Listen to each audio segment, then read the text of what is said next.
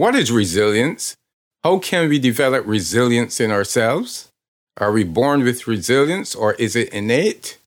Do we learn it or is it a little bit of both?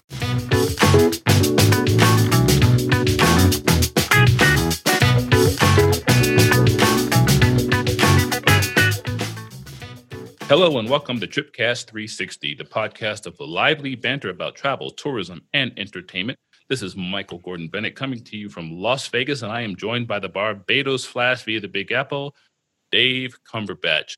Dave, uh, I have been wanting to talk to our guest today for years. Um, I uh, have admired him from afar, and it's not just because we're both vets.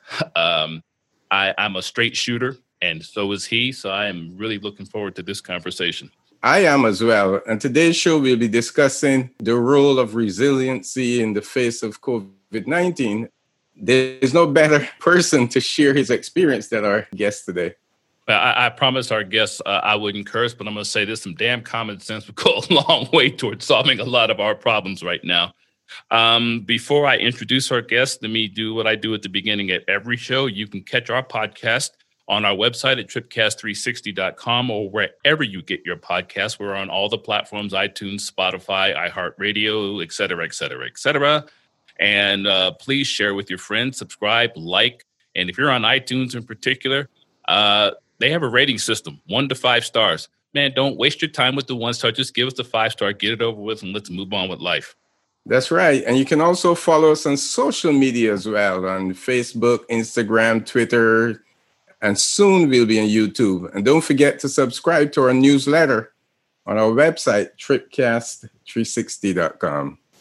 All right, now let's let's get on with today's show because uh, this, this man's time is valuable, and I certainly don't want to waste oh, it. Oh yes. Our guest today is Lieutenant General Russell Honore. Many of you remember him as Commander of Joint Task Force Katrina, where he received wide acclaim for his stellar handling of recovery efforts throughout the Gulf region and in particular the city of New Orleans. General Honore has held numerous commands across Europe, Asia, Africa, and South America over his 37 year Army career, many having to do with disaster preparedness and response.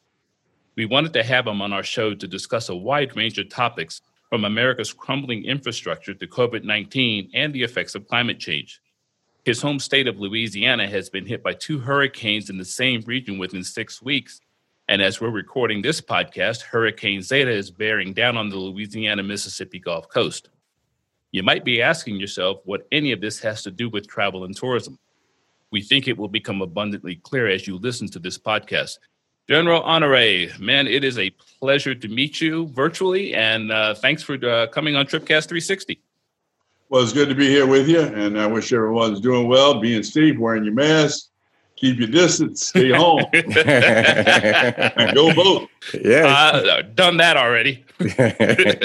well, I'll tell you, General, as you well know, crises and disasters are major challenges for the tourism industry, uh, which can incur significant economic and job losses as a result of reduction in, tour- in tourism demand. Um, the importance of resilience for destinations facing crises and disasters is is certainly indisputable. Yet little is known about how governments uh, become resilient. Michael just mentioned in the opening about the fires in California. Um, there's certainly an impact on climate change. Michael mentioned about the two hurricanes that are actually bearing down on Louisiana and Mississippi and the Gulf Coast. Where did we fall short, uh, or are we falling short at the moment? Well, that's a good question because uh, if you have a certain mindset, uh, there's an approach to the fires and the hurricanes. We've always had them, which is true. You can go throughout history. We've all had catastrophic events. Uh, along the Gulf Coast, uh, it's been hurricanes and floods coming down the Mississippi River uh, out on the West Coast, it's been uh, volcanoes and fires. And there's an appreciation, uh, a conclusive, substantiated uh, evidence from science that says while we've always had them, the frequency of them is larger. Climate change. Uh, because of the rising sea levels, the uh, change uh, in the temperature of the earth, which affects the temperature of the water in the Gulf, the uh, melting polar cap, all those contributed are contributed to uh, pollution, which creates climate change. That climate change is induced by man. And there's a recognition that we do have weather patterns.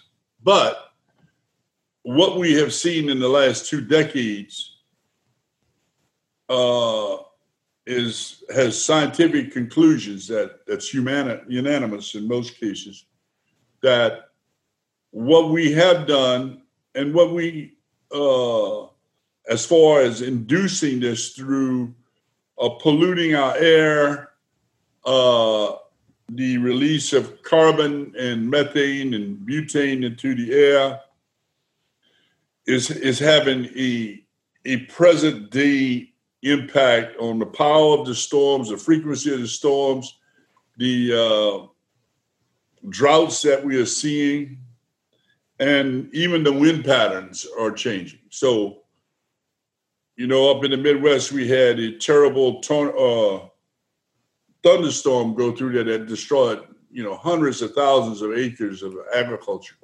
Something I was up there a few years ago talking to them about weather pattern. What we talked about were blizzards, because hmm. that was the hardest thing they faced up there, some flooding.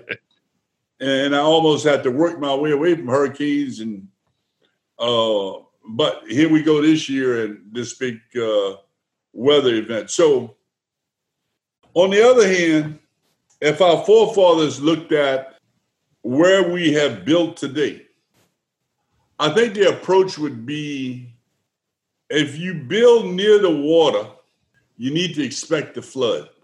Oh, yeah. If you build a house in the forest, the forest is going to burn. If the forest don't burn, then the forest itself becomes a not healthy forest. Right. If you understand what I'm saying. Oh, yeah. Yeah. So let's talk about the fires because I wrote about that in my first book called Survival How You uh, Create a Culture of Preparedness. That the great state of California and Oregon and Washington and Colorado are blessed with great expanse of land that much of it is just forest areas.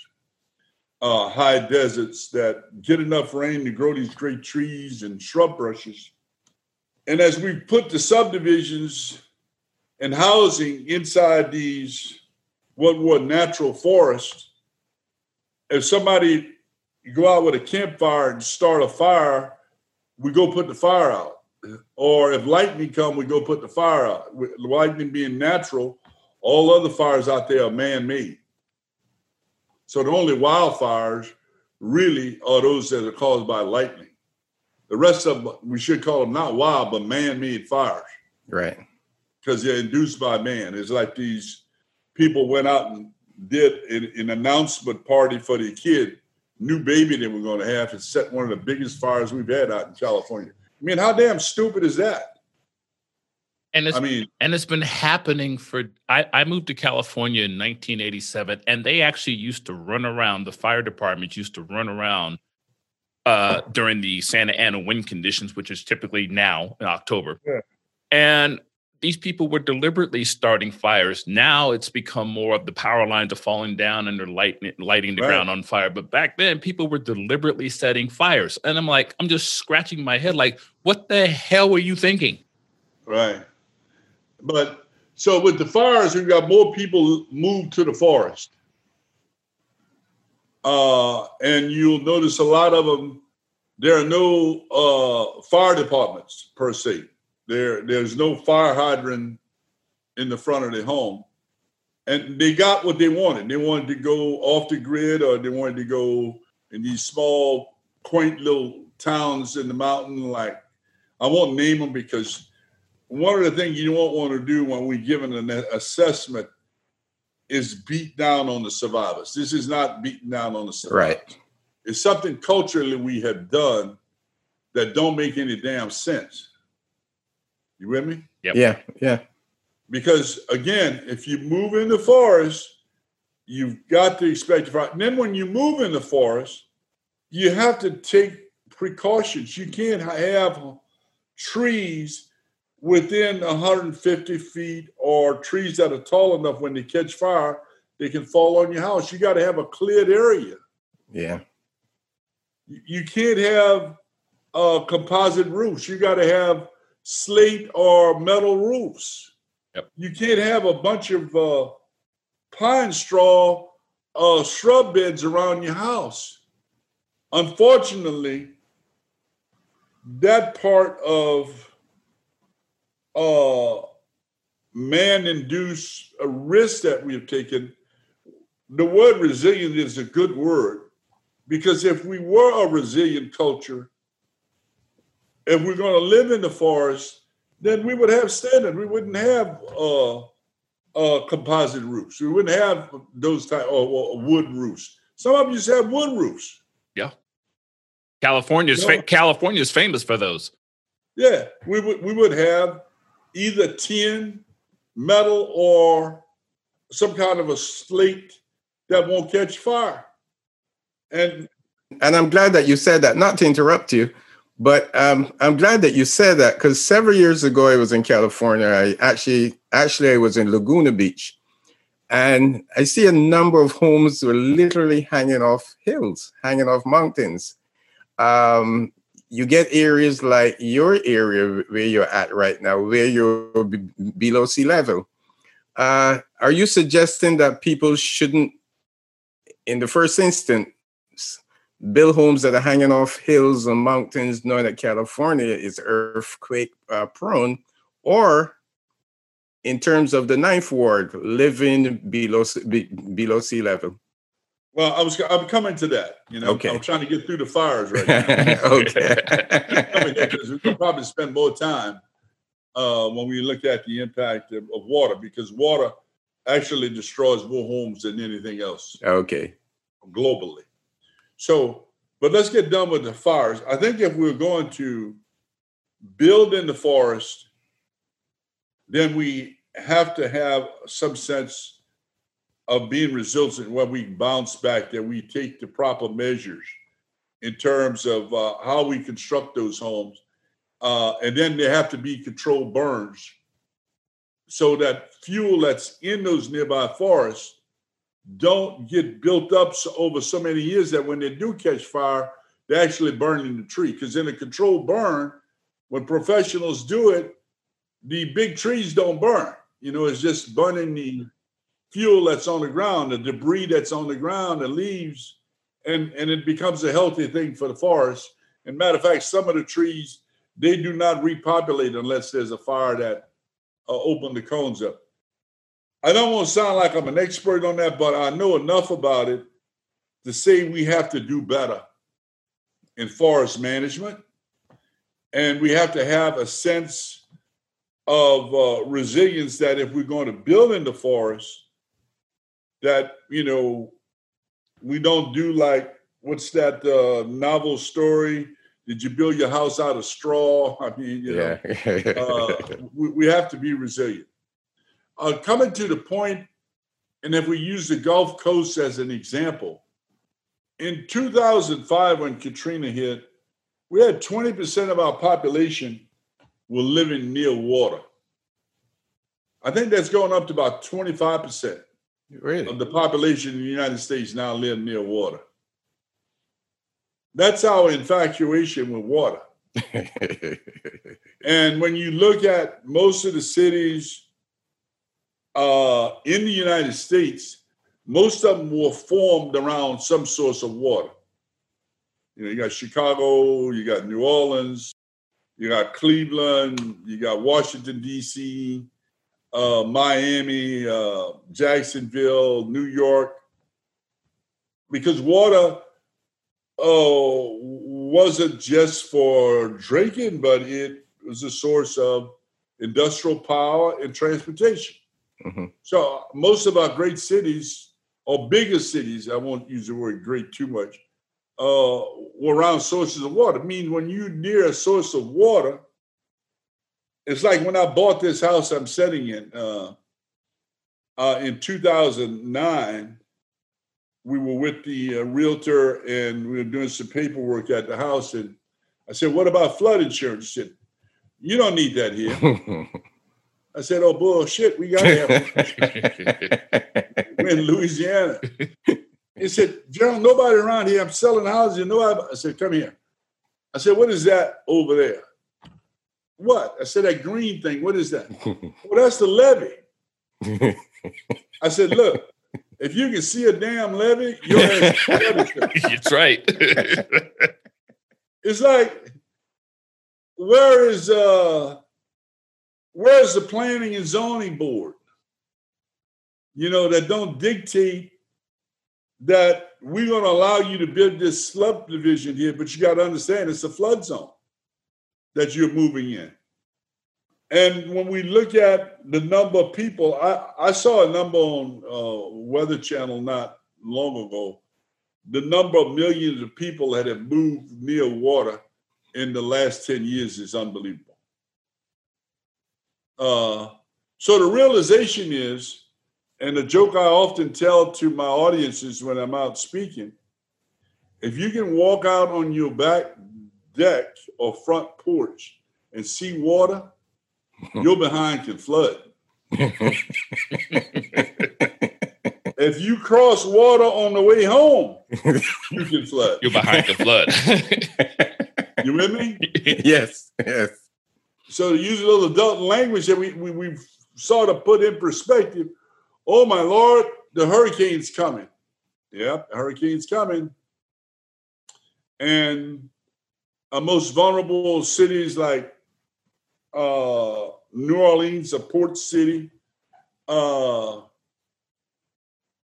that from its inception was built on a piece of high ground next to the river and they continued to build. The city continued to build out by the airport because an engineer at Tulane created a uh, screw pump, is the word they use, that could pump out water out of the marsh.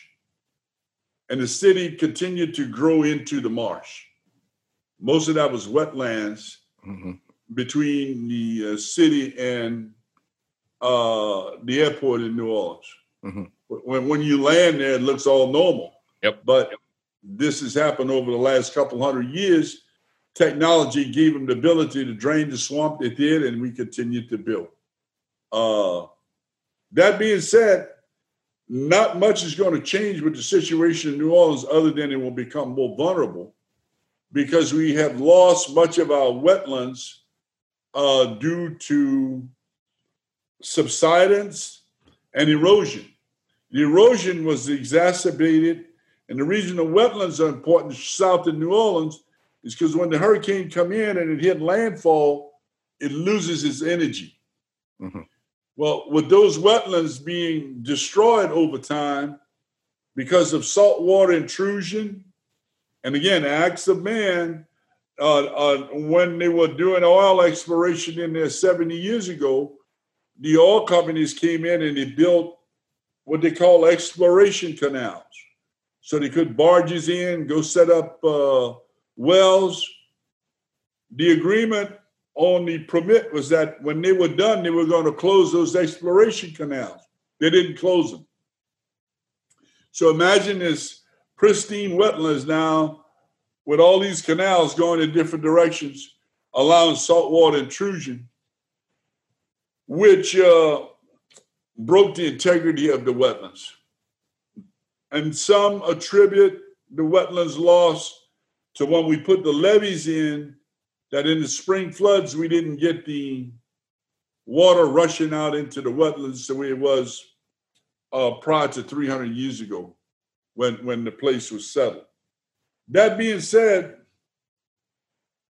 uh, it's, it's a two-edged sword.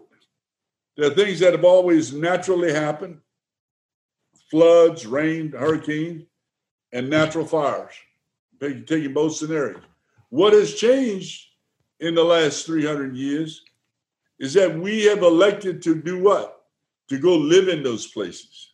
When you saw Hurricane Sally hit a few weeks ago, or right near Mobile off the Florida coast, uh, there were million dollar summer homes there, right on the water, uh, where they could walk out of the patio of the summer home and go right in their boat and go out in the ocean. When you build that way, you can expect a flood. When you go to Tampa, Florida, and you go to the municipal hospital in downtown Tampa, at high tides, you can go out and, and touch the water in the bay. It's a matter of time. That hospital is going to flood. Yep. Mm-hmm. Uh, you go the same thing in Miami and up toward uh, Miami Beach, up toward Lauderdale and into Mar-a-Lago areas and, and Lauderdale up there. That place is going to flood. Yep. Mm-hmm. The elevation is nine feet. Katrina came into New Orleans at 18 feet, and in Biloxi with a surge at 28 feet. Mississippi. It's a function of time it's going to happen. They exacerbated the situation by putting canals in to subdivisions and mega homes in and around Miami. If you've flown in there or you've ridden around, you've seen them. Yeah. And the big yachts are parked right outside uh, in front of these super mansions. And then you've got Lauderdale, you've got a whole uh, a section of the coast there with these canals that come in so people can walk out and get in their boat. All of them have their own bulkhead, walk out and get in their boat.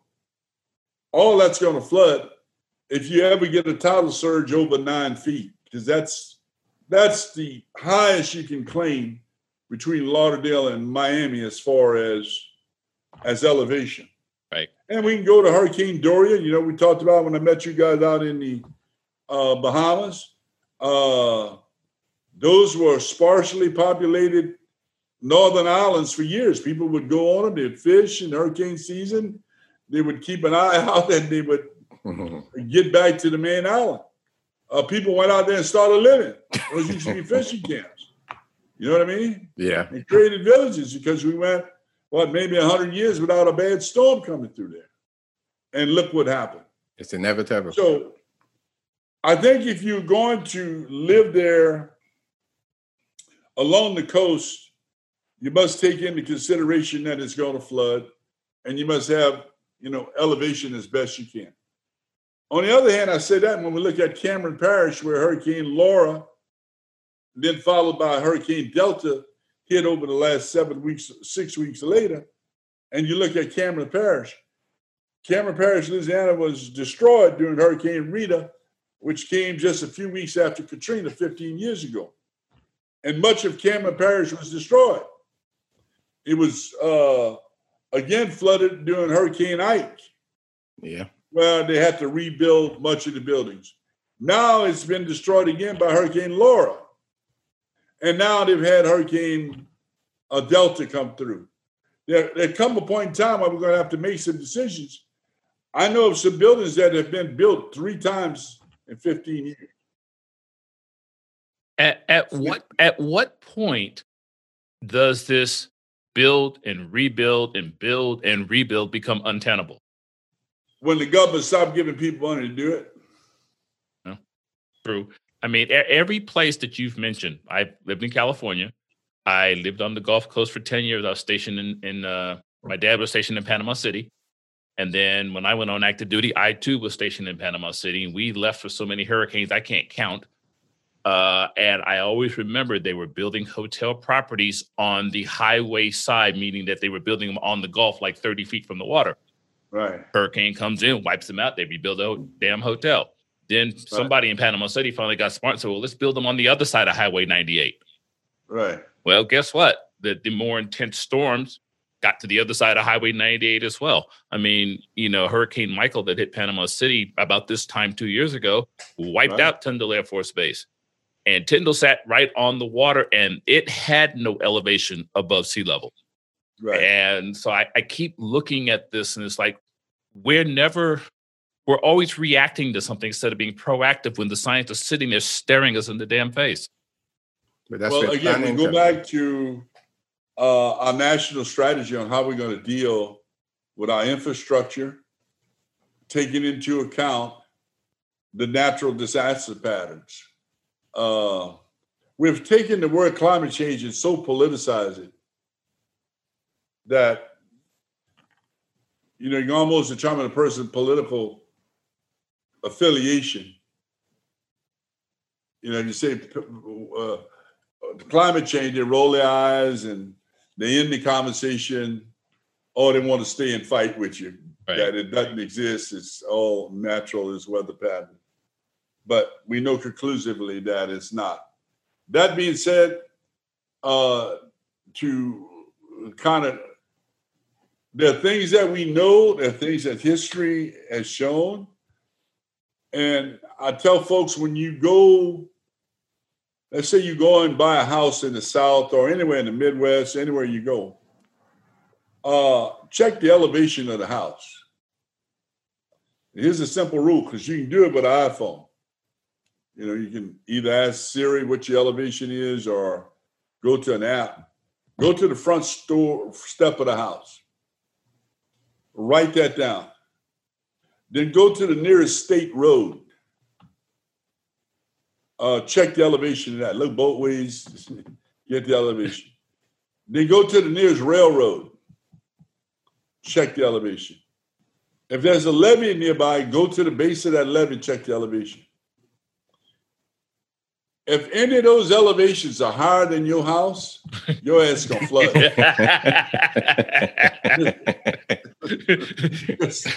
That's where the levee break, that the water's coming.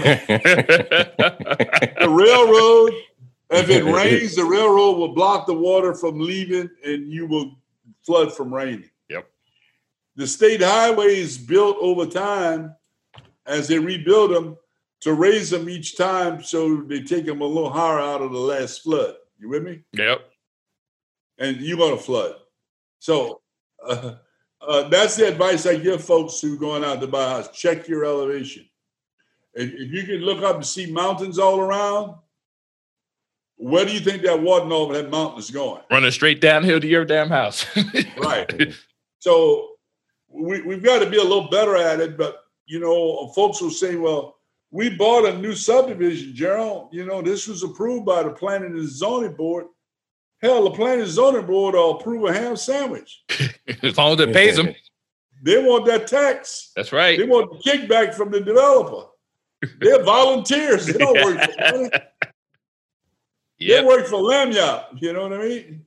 Yep. So you can't trust the system.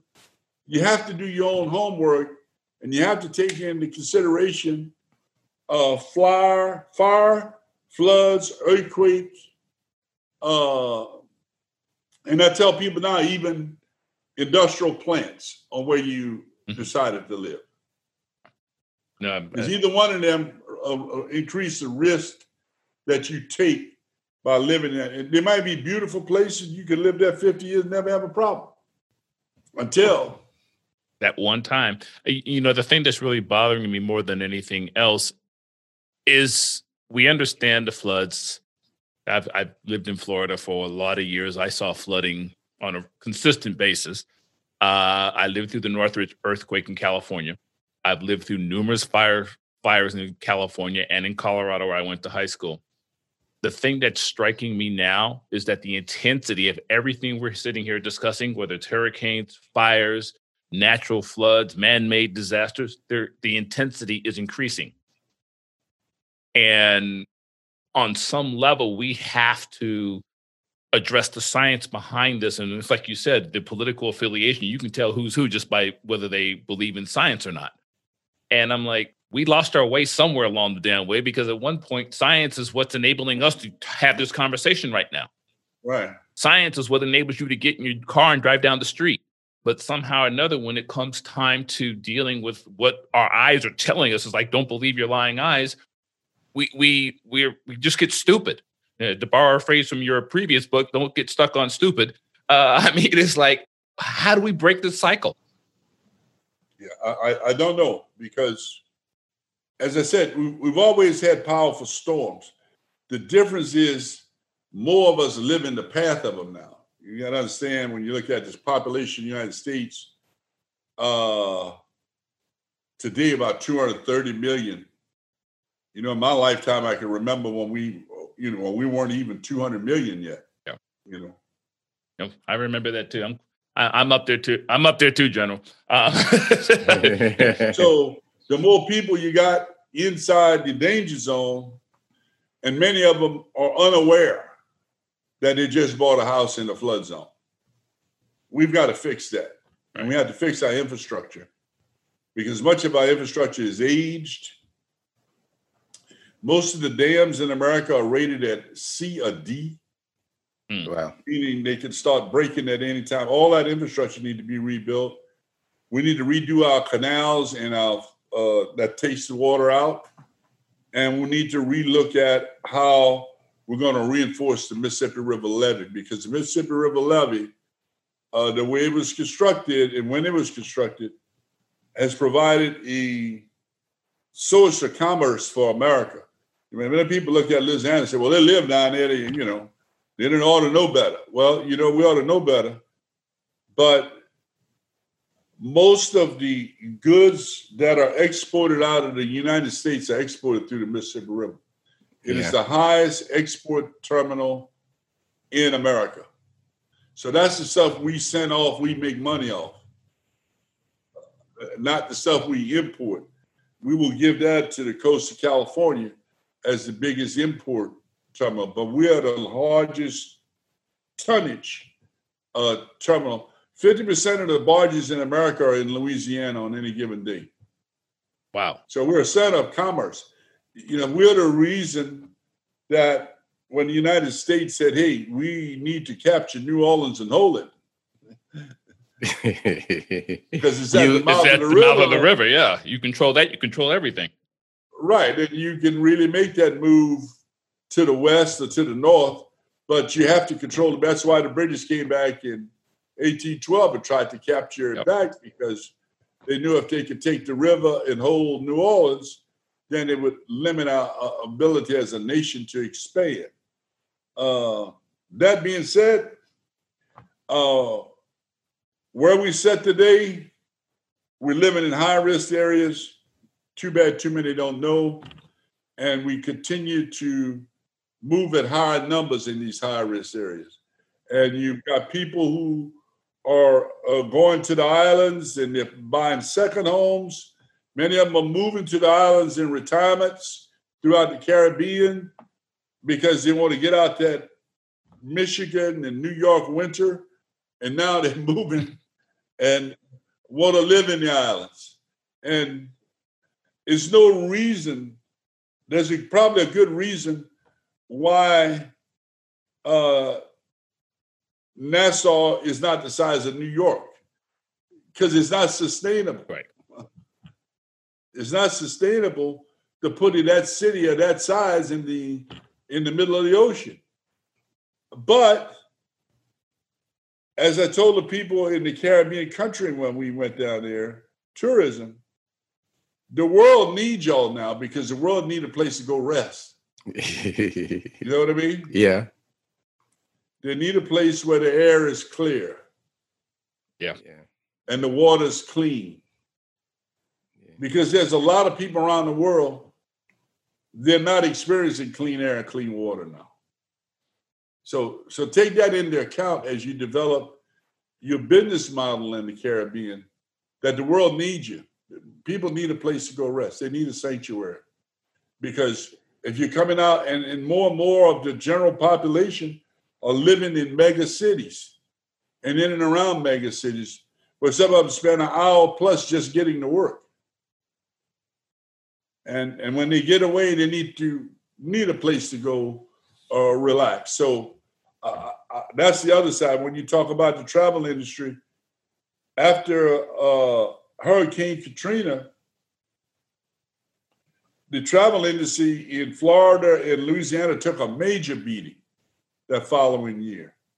I want to say the millions of people that cancel their August vacations to Florida, people out of Europe and other places, that would normally flock down there uh, because you're worried about the hurricanes. uh, how do you explain it? Is everyone resilient, or some people more so than others? And how do the tourism dependent destinations re- remain resilient when they're so dependent on target markets in which they have no control on their ability to be resilient? You know, I, over time, we've become so interdependent on the system. While we talk a lot about trying to get people in the South to be prepared for floods, uh, someone wrote a great uh, short story some time ago I read of some tribes in South America that they observed that they knew when the floods were going to come. And prior to the arrival of the floods, they would they would save food in earthen jars, uh, go store them in the sides of hill and high ground, and tie uh, vines to it so they could find them.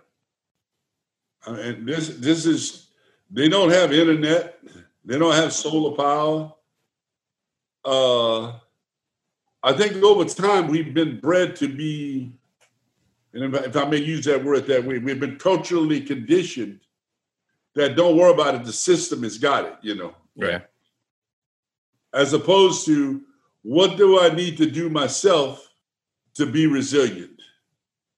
you know, and many would say, well, those people are backward. They don't know what they're doing, but they know how to survive. You with me? Mm-hmm. Yeah, yeah. You know, when you look at the tsunami in Japan, 100 years ago, they put a marker out there. When you look at that tsunami, mm-hmm. say, hey, don't build beyond this. Know, that was that was the inscription on the marker. they put a whole city at a port, right? Mm-hmm. What happened when the tsunami came? Bye. I think the marker itself was covered in water. So uh, we have taken and continue to take, I think, the wrong kind of risk. And as we go from seven to 10 billion people, it's going to be more challenging, Michael, as we move into the future because we got less arable land. We're having more droughts. And then we've got a whole segment of the earth that need to catch up. You know, there's a half a billion people in Africa without power, as we know it. They have to catch up. When, when are we going to get them caught up? Yeah. Because when they get caught up, they too will become consumers. Yep. They too will become what we hope to be more stable uh, country states and tribes. Because if people don't have food security, there is no national security. Right. We got like six million people now uh, out of the area around Syria that are refugees now. What the hell is that all about? You know, we used to read about that happening 40, 50, 60 years ago. Six million people displaced from their home, living in refugee camps. What in the hell is that all about? That's not sustainable. Nope.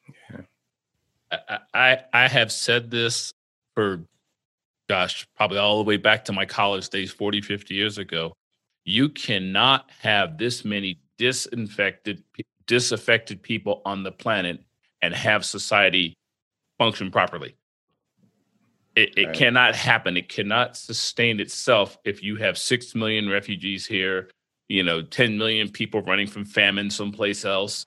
Uh, you know the the collapse of most of the largest empires the world has ever known has been because there are so many people disaffected by what's going on around them. Well, what it certainly does, it creates the environment for chaos uh, as people will challenge the powers that be, and then or tribes and frictions start. Then you start off with village conflicts, tribal conflicts, then you get to regional conflicts that end up killing a lot of people. And it comes to food security, water security, because if people are not secure, they're going to move. Now, we saw it in the United States when we had the great uh, Oklahoma Dust Bowl. People yep. left. Many of them went settle out in California. I mean, they just left. Yep. Because life out there wasn't sustainable. Yeah. You know, when you go scratch that ground and you scratch that ground, and when the winds come, there's nothing to hold it, and you end up with a couple of years of drought. Guess what? The wind takes all the soil off of it. Can't plant a thing. We have to change our way of farming. Mm-hmm, mm-hmm.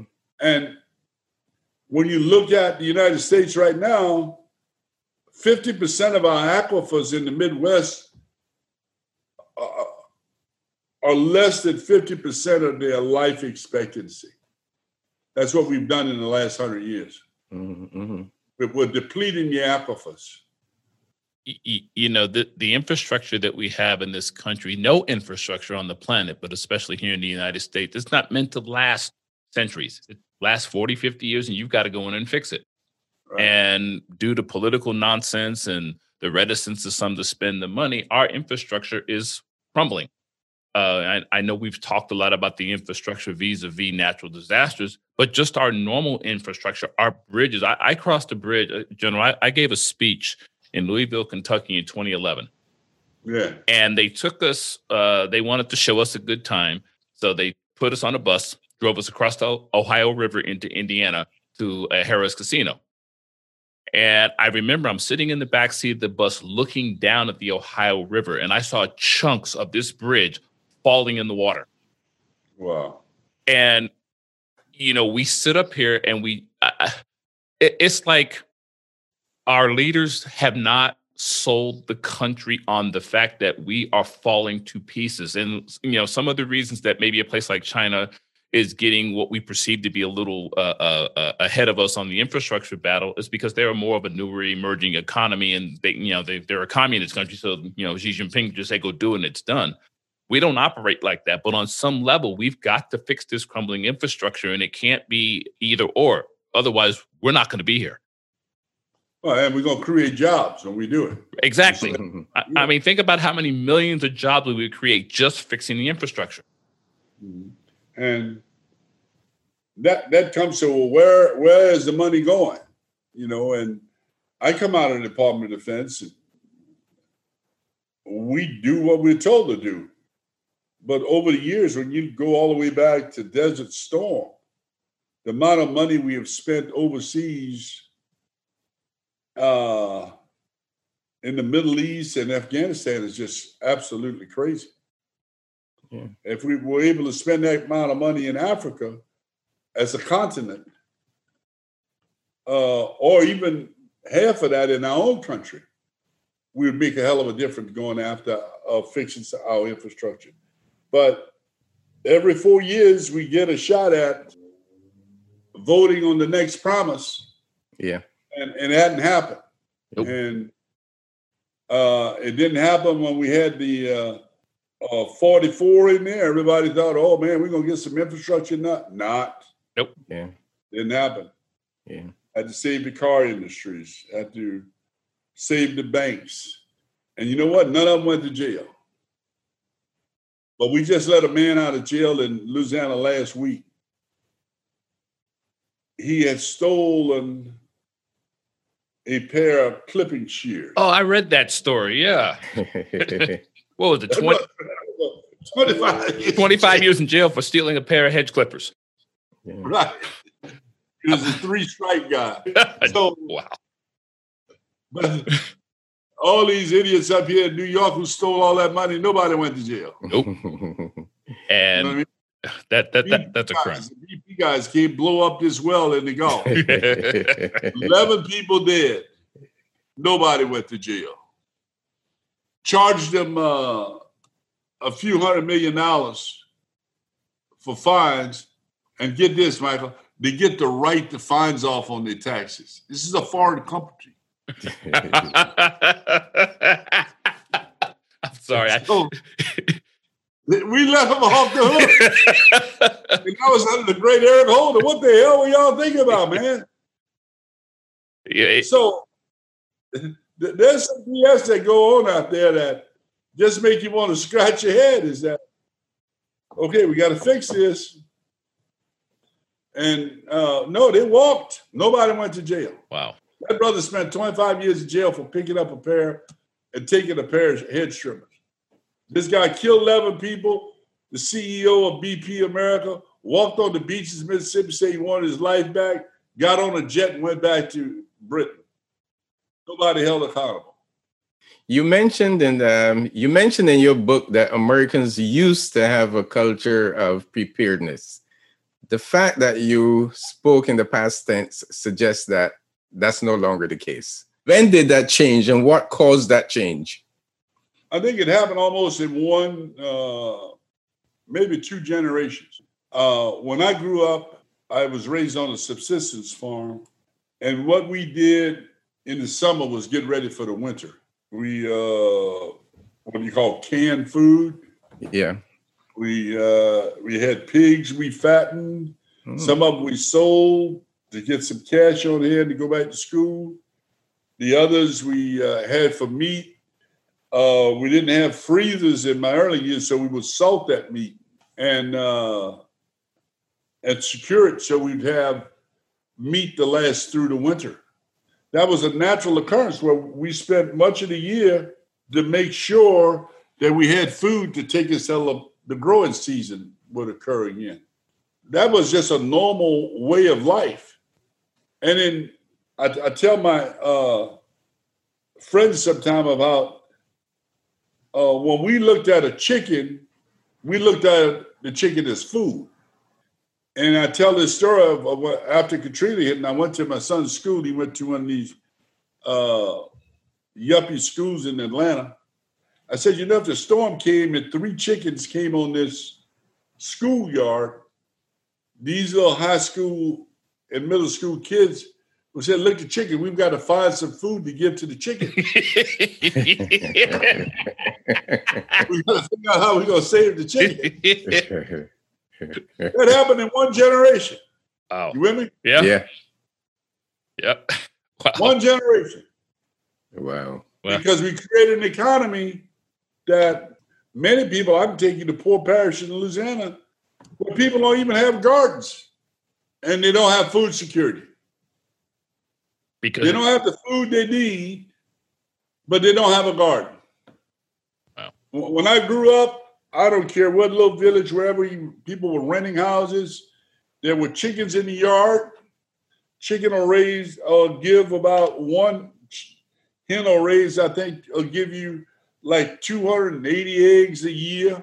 Yeah. Uh, that one chicken. So if you got six of them, you got six people in the house, you got eggs every day. Yeah.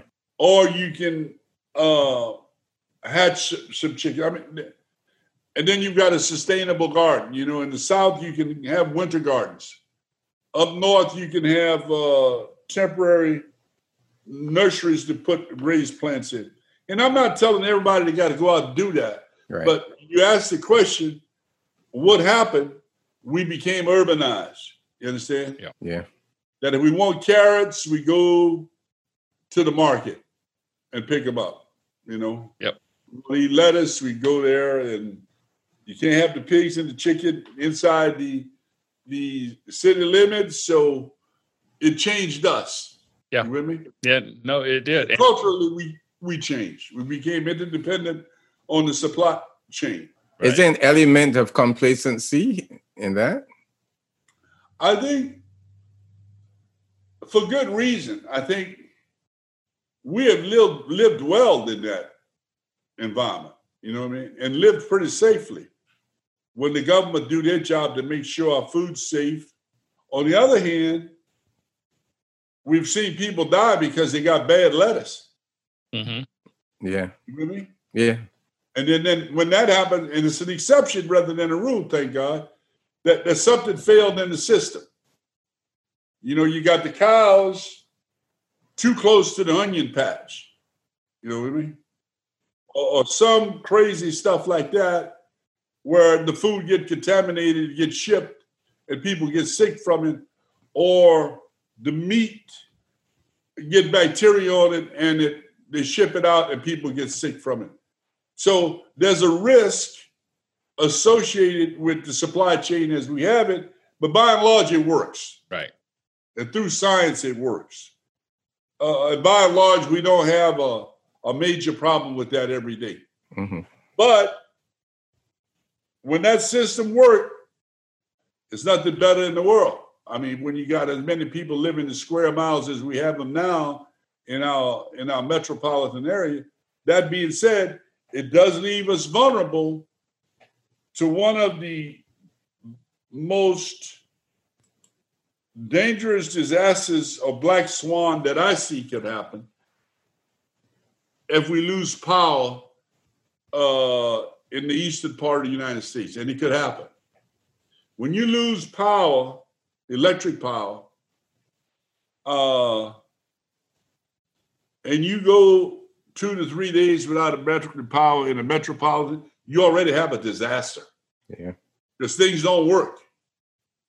You can't get gas. Most of the hospitals don't have big enough generators. Uh, the street lights stop working. People will take a day to get home if the lights went out in Atlanta.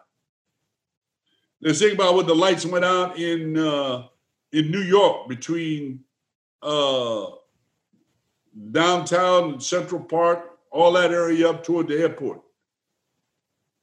Uh, people would get home to New Jersey because mm-hmm. it's all dependent on electricity.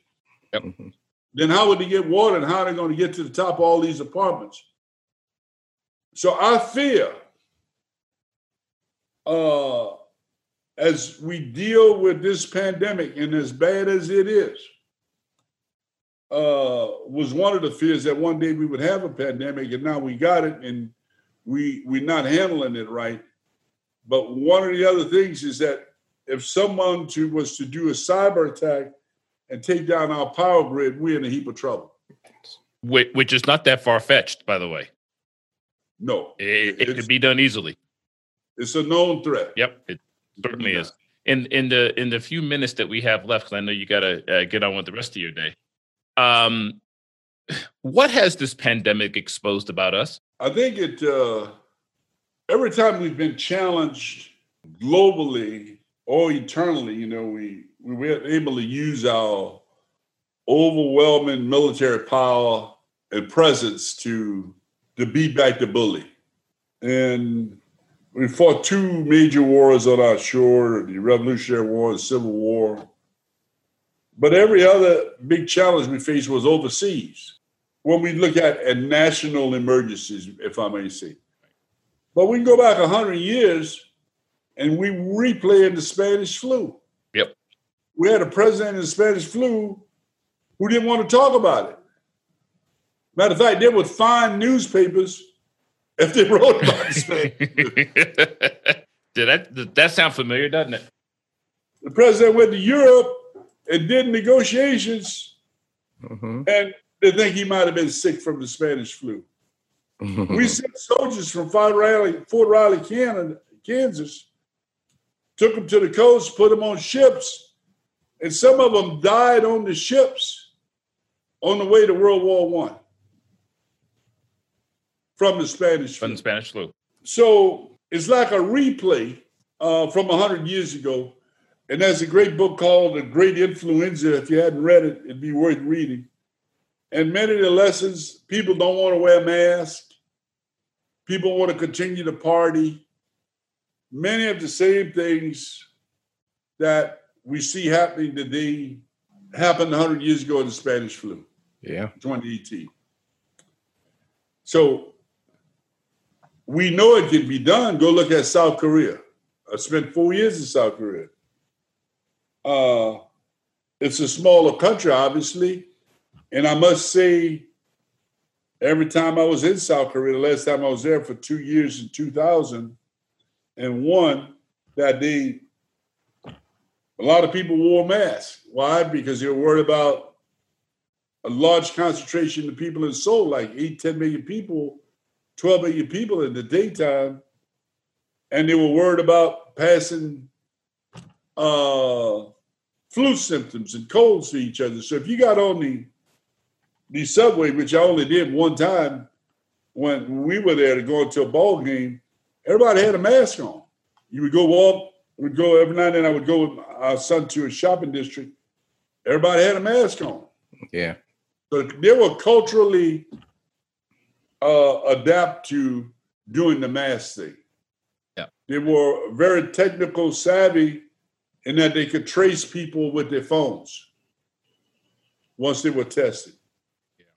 Yep, that's true. The, the back in February, I did an interview, one on Fox News, believe it or not,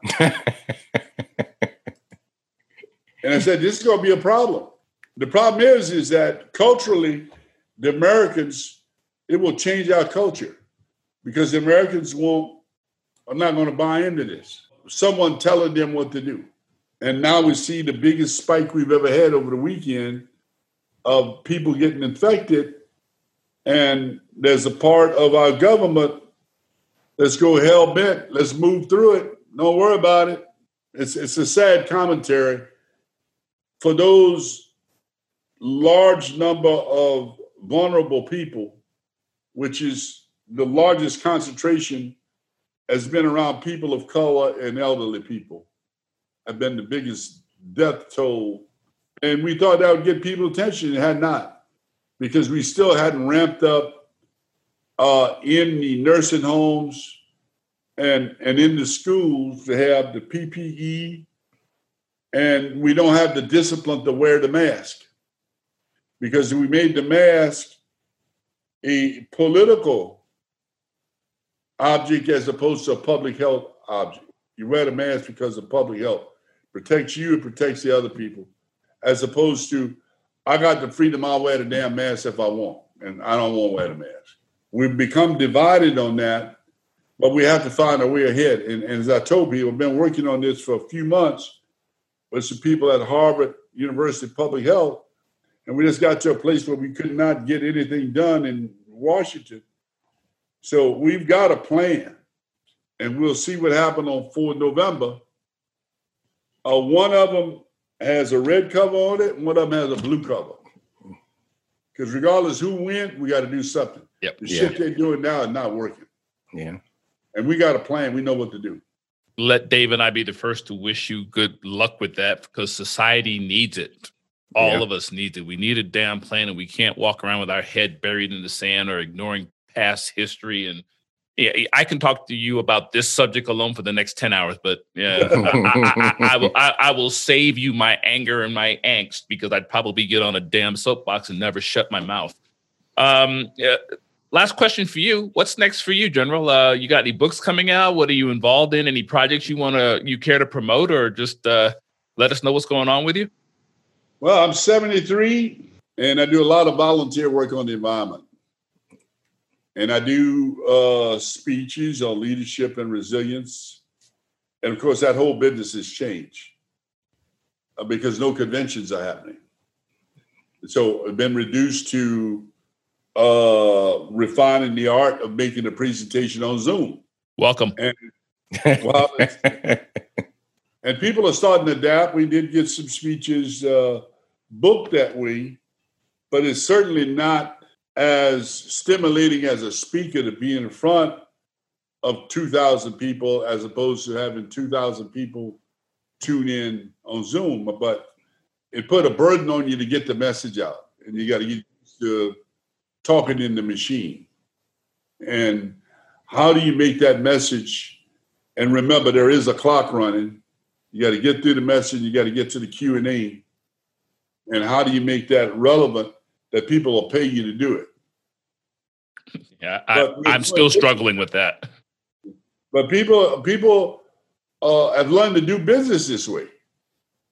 And and I don't know uh, how many conventions in the future will be canceled because the next year when the company look at the bottom line, do we spend a half million dollars to go to Vegas, yeah. or do we just do a Zoom meeting for a hundred thousand dollars and send everybody a two hundred dollar gift card? You know. Yeah. and we stay home. It's good for the environment. It's good for we get the information out.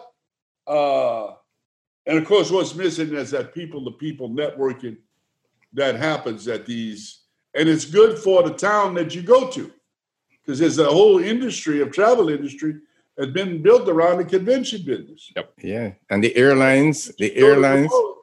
People are going to work that day. You know, you bring a thousand people to the convention center, that there's going to be two thousand people working there to make sure they got food, water. That's true. You got hotel rooms. I mean, just put people to work. Just make the economy run. Yep. So I, I'd look forward to the in-person events again, but it's going to be a while before we do that. Um, well, I would like to thank you for doing this. I know your time is valuable. Um, and uh, we will reach out to you and your team. I'd really like to keep up with what you're doing and promote it when we get the opportunity. And hopefully, you and I will get to see each other on the public speaking trail once again be, uh, at some point in the near future. Um, well, it may, it may not be so damn near, but at least it'll be somewhere in the future. Uh, look, I'm on uh, Facebook and uh, Twitter. So whenever y'all post your uh, podcast, if you would hit me up on Twitter at LTG Russell Honore and on Facebook, Russell Honore, two words. Got it. Well, General Honore, uh, I have to say this to you. The image on your website, you know, talking on that mobile device and wearing the sunglasses with, with, with the cigar in your mouth reflects the image that I have of you. And you know what that Im- you know what that image is? Yeah, what's that? You're, that image, you're tough, you're focused, and you're mission driven. Thank you. Uh, you most most certainly. Well, it it has been extremely helpful information that you've given us today, and um, I hope that people who are listening to our podcast feel more resilient as a result of some of your shared knowledge. Thanks, David. It's good to be with y'all and travel safe. Uh, Thank you. You do the same, my friend. And to read more about, about Lieutenant General Honore, please visit his website at generalhonore.com. And don't forget to join us next week for another episode. Thanks for listening, and be sure to visit us at trickcast360.com to join the conversation and discover other fantastic episodes. Until next time, for Michael, this is Dave. Thanks for listening.